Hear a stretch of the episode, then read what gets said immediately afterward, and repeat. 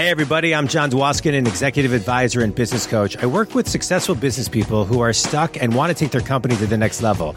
Today, though, get ready to grow your business big, very big. In just a few seconds, you'll meet a dynamic business owner, executive, or salesperson willing to share the best practices that fuel their growth and success. Each interview is no more than 15 ish minutes long, so you can quickly learn effective tools to put into your business today. Please listen with new ears and let's get to learning let's get to growing, and let's get to thinking big. Hey, everybody, welcome back, and thanks for taking time to listen to this week's episode of the Think Big Movement podcast. I'm really excited to have my guest, Brad Cohen, who's the owner of the Home Store. Really great story he has to share with you today and some best practices to grow your business in a really big way. Uh, Brad's story started with buying some single family rentals creating a system and a methodology to do third party management of additional homes has grown a company that of, of homes that he owns and or manages of up to 350 homes. His story is dynamic and one that i'm excited for him to share with you. Uh, brad welcome to the show. Fill in the gaps and tell us a little bit more about you and the home store. John thanks very much. Thanks for having me on the show. I really appreciate yeah, it. of it's course. an honor. Um, so the home store, uh, you know, my, my history is I, I'm really a mechanical engineer by degree. I, I studied mechanical engineering at Michigan State. I was in the automotive industry for 13 years, and during that time, I always uh, I always carried a feeling uh, uh, of wanting to become an entrepreneur, and I was always excited about the idea of having my own business, but I really just didn't know how to get there. Um, and for me, you know, based on my upbringing, my experiences in life, it felt almost impossible to do that. So I found myself um, moving along in, in, in a you know in a job and a career that that didn't feel that rewarding to me, although I was experiencing experiencing success. And then um, when the when the when the uh, real estate crisis occurred and you know home prices crashed and and everything in the economy was crashing I really saw it as an opportunity to uh, to invest in real estate for once without was something that was very tangible and realistic to me. It didn't require millions of dollars, didn't require this huge risk, and that's what kind of set me going. I invested in a couple of homes, uh, rental homes, uh, developed confidence in it, and eventually kept finding creative ways to pick up another one until it made sense for me to go into it full time, and that's how I started to build up the the uh, infrastructure and really really what we're doing today. You know, it's you know, it's it's um, you you can talk about the you you mentioned the crash, but I uh, I was working in real estate during that crash, and you know in 2007 we were starting to feel a, a major adjustment, and in 2008 uh, in September of 2008, the market really crashed. So, so when you say you saw the opportunity, that is that was a very risky opportunity. I want you to talk about that because people didn't know when the when we were going to get out of that recession. That was a very um, intense recession for many many people, and I mean the the rock bottomness of it was extreme. Uh, so, right. I, so, so talk about how you were able to even see opportunity because, frankly, a lot of people couldn't. It was so, it was so bad. So, what was the, what was the instinct that led you to say, you know, there's an opportunity here, and I, and I can, and I can weather the storm. Right, right. Great question, and and you're right. It's not, it's not so obvious that it was an opportunity, but um, I, it makes me think of a few things. You know, firstly, I, I felt when the market crashed that, uh, you know, prices on especially single family homes felt went so low that there was a few things that triggered in my mind that, that told me it was an opportunity. One is that you could buy existing real estate, existing homes for way, way less than it could be built. I mean, penny, you know, kind of pennies on the dollar compared to uh, the cost of building it. To me, you know, that tells me that there's going to be an economic, you know, there has to be an economic adjustment back to that because something should cost what it costs to build, you know, in a in a neutral, healthy market. So that was one thing that was always on my mind. Another thing was that I always felt like this area, you know, Metro Detroit, Oakland County was really where I started. that um, I felt like Oakland County is not going to go away, and if it does go away, every industry every industry is going to going to be hurt. Every industry is going to fail. So you know, it's not like I have a safe place to go anyway. So um, that was another thing. Now, a, a third factor, which is probably the biggest one, is that I was in a position because I was working uh, for a salary in, in solid jobs for, for my whole career, a, a decent, a pretty good salary, a solid salary. I was always in good position to try a small investment, even though other people were going through hardships. So what I was able to do early on is, since I since I wasn't sitting on a big sum of money and didn't have friends or relatives or people to count on to uh, help me with uh, with capital, I uh, really um, found people who needed housing solutions at the time based on what was going on. They were foreclosed on. They were one of the partners lost a job, the or maybe the other one didn't. They couldn't uh, they couldn't stay in their house, but they couldn't buy another house. They they were looking for solutions, and I would match up somebody who was in a housing um, situation, a bad housing situation, with an opportunity to acquire an investment. So I would literally, in the beginning, buy an investment that was and, and match up somebody that I was working with at the same time. So when I closed on that investment, I already had uh, a renter in place, and I reduced my risk so far that it let it let me try a few of them. And that's and because I tried a few and had success, it made me realize yes, this market has crashed, but there are plenty of people out there who need places to live. They can afford places to live. They can afford, you know, eight, nine hundred, a thousand dollars a month, but maybe they couldn't afford their two thousand dollar mortgage payment uh, anymore, or at least uh, uh, can't get approved for it for a long, long time after the foreclosure or bankruptcy that they've been through. So I, you know, those are the factors that really kind of triggered in my mind, and it just, it just hit me, and I tried to pounce on the opportunity. Well, you know, I mean, it's incredible that you had the insight and the foresight and the and the nerves to do it. So, I mean, kudos to you for looking. You know, maybe maybe it was that engineer mind of being able to keep the emotions at the sidelines of not letting it interfere with a very rational thought, which is what you laid out here. Right, the world couldn't come to an end that badly, and the fundamentals had to bounce back. So you know, kudos to you for jumping into that opportunity, and um, that's great. I mean, that is um, that's great. Talk a little bit about yeah, the thanks. yeah, of course. Talk a little bit about the culture of your of your company and you know what the what what that is and and how you run your business and how you grow your business.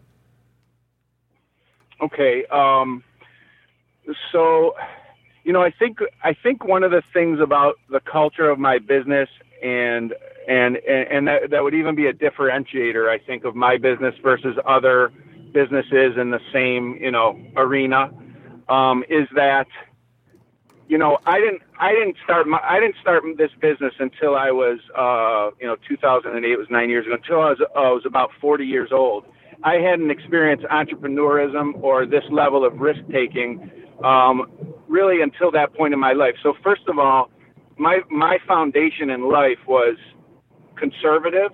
It was it was uh, you know working for a salary, uh, investing in a 401k. Um, so uh, that I think shows itself in my business a little bit. On on top of that, um, I also am an engineer, and you know.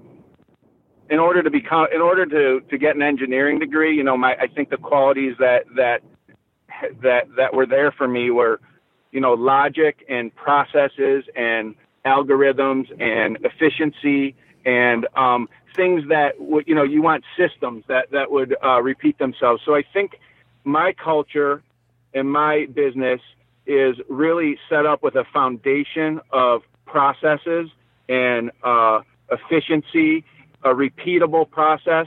And of course, I continue to improve those all the time, but it's I, I, I think it's something important about our culture because a lot of people who are real estate investors, especially as a result of the crisis, tried to you know they maybe use the term pounce too, but they might have pounced in a way where they're trying to see an opportunity to make a quick dollar, a quick a quick return on something. Whereas my approach was always long term. Uh, I want to set this up with the right foundation because I think this can be an actual career, an actual lifelong business, and actually something that that takes me, you know, all the way through through the rest of my life. Well, that is uh, that is outstanding, and um, it just I, I, love just hearing the uh, conciseness of that, and I think it, people listening will really connect to that. Can you talk for a minute about you know you're 40 years old and you've really never taken this level of risk, and, and yet you're jumping into something that is risky in the riskiest time uh, possible. So, what was the bridge that that was that leap of faith? Like, what what was going on in your mind to say, like, I'm just I'm doing it, I'm jumping in, because uh, I think that will infuse inspiration in other people. Right, right, yeah, that's a great question. So, um, I uh, it was it was it was later in life. It was a lot of risk. It was calculated risk, but I think that um, something, uh, you know, something had been building in me, and I actually, prior to starting these this real estate um, these real estate investments, I actually had a salary job in real estate, so this was part of the bridge.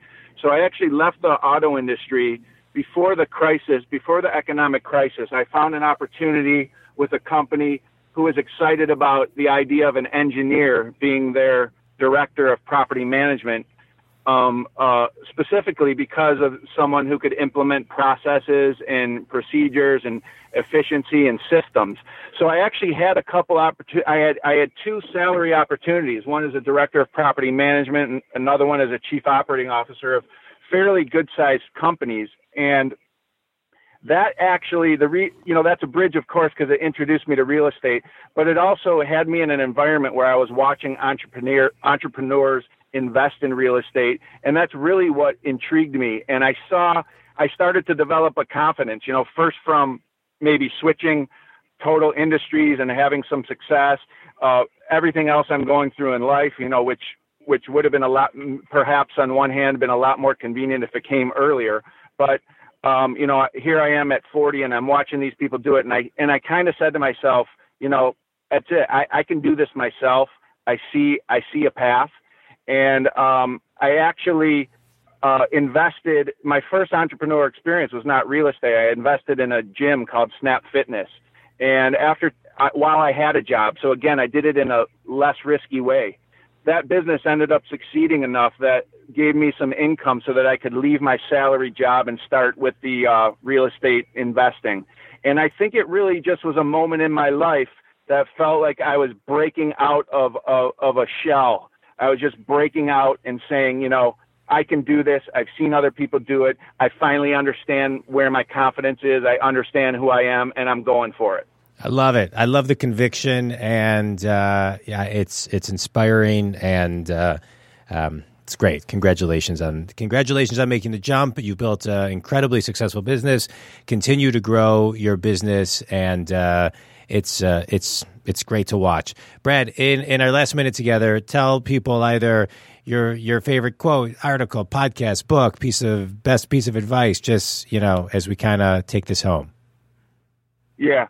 Well, my best piece of advice, you know, I mentioned the word confidence, and you know, to me, you know, confidence could be a word where you associate with overconfidence, which is maybe a, a, a negative thing. But confidence, I think, is the key for, it was the key for me, and I think uh, it, it can be for a lot of people. You know, you have to find, you have to say to yourself, hey, if if I think something makes sense, and I know I'm a fairly intelligent person with common sense, logic, and all these different tools, and everybody else is out there doing it. When you see something that makes sense, you got to have the confidence to go do it. To say, I don't need anybody else's, I don't need everybody else's opinion. I don't need everybody else to say that that yes, that sounds great because if you if you if you look for that, you're never going to go anywhere because you're always going to find someone who says that's too risky or that you shouldn't do that. So my my my parting my parting concept is that you got to have confidence in your own thoughts. Your thoughts uh, are the are are what makes sense for you, and if it makes sense, you go for it. Amen. Amen. Uh, Brad, uh, I loved every word that you said. Uh, you know, I uh, I know what a great person you are. Uh, our daughters happen to be best friends. We're good friends, and I love the fact that you shared such wisdom and uh, and and and thoughts today and best business practices because I think it's going to help a lot of people who listen to this show. So thank you for sharing. Uh, tell people how they can get a hold of you. Okay. Um, again, my company is called the Home Store. Uh, our our phone number there is 248 414 5211. My email address, which is a great way and probably the best way, is bcohen at thehomestoresite.com. Again, that's B C O H E N at the home store site, S I T E dot com. And John, thanks so much for having me and congratulations on everything you're accomplishing. And I'm looking forward to listening to the podcast. Yeah, my pleasure, man. And thanks again for being part of it. Have an amazing rest of the day. And thank you so much. Thanks. All right. Bye bye. Bye. Thank you for listening to the Think Big Movement podcast. For show notes and links to anything we talked about, please visit johndwoskin.com. For additional best business practices, you may enjoy my latest book, The Think Big Movement Grow Your Business Big, Very Big. Lastly, if you want to talk to me about advising and coaching your business, please email me, john at johndwoskin.com, text or call me at 248 535 7796. Have an amazing day, an amazing week, and as always, think big.